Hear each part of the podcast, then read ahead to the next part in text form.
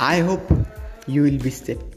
तो दोस्तों एक ट्रेन में गुजराती और बंगाली दो लोग बैठे थे। ट्रेन में दोनों का सफ़र चल रहा था और गुजराती और बंगाली आपको पता है दोनों बात करने में बहुत बड़े शौकी होते हैं। तो शांत कौन बैठेगा, तो बंगाली आदमी था वो बहुत इंटेलिजेंट था और गुजराती आदमी था वो व्यापारी टाइप का। बंगाली आदमी आईएएस की जैसी परीक्षा दे रहा था और उस बंगाली आदमी ने उस गुजराती आदमी को एक गेम सजेस्ट किया।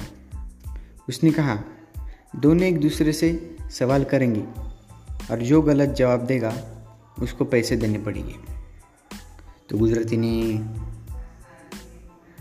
गुजराती देख पड़ा, उसकी आंखें निकल आई पैसा बोला तो।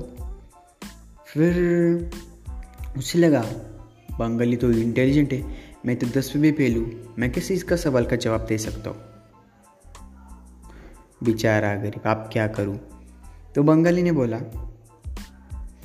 गेम थोड़ा इंटरेस्टिंग होना चाहिए। तो गुजराती बोला ठीक है। तो बंगाली बोला तू सवाल हार गया तो तुझे 10 रुपये देने पड़ेंगे और मैं हार गया तो मैं तुझे 100 रुपये दूंगा। ऐसा क्यों दोस्तों, क्योंकि वो बंगाली बहुत इंटेलिजेंट था इसलिए। तो गुजराती बोला ठीक है हम दोनों करेंगे। तो वो पहले बंगाली गुजराती से सवाल पूछता है, कुछ हिस्ट्री जोग्राफिकल सम हार्ड सवाल पूछता है। तो गुजराती बोलते हैं मुझे तो आता नहीं। वो 10 रुपये चुपचाप निकाल लेता है और उसके जेब में 10 रुपये डाल देता है। फिर बारी आती है उस गुजराती की। तो गुजराती उससे बोलता है ऐसा कौन सा जानवर है जो 4 पैर पहाड़ी चढ़ जाता है पर 3 पैर पीछे उतर जाता है। तो बंगाली सोच के हैरान हुआ ऐसा कौन सा प्रश्न पूछ रहा है मुझे। उसने बहुत ढूंढा सोचा पर उसे जवाब नहीं मिला।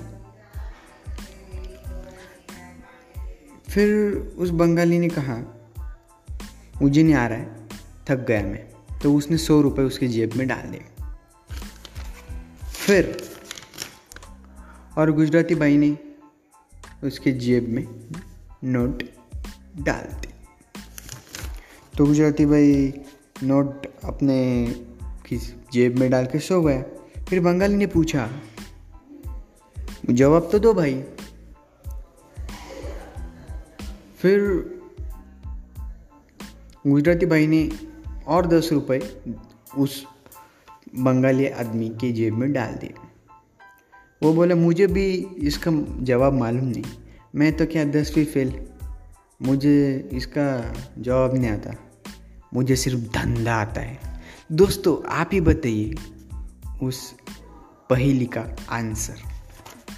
तब तक के लिए Play my podcast and share your all friends. Next episode coming soon.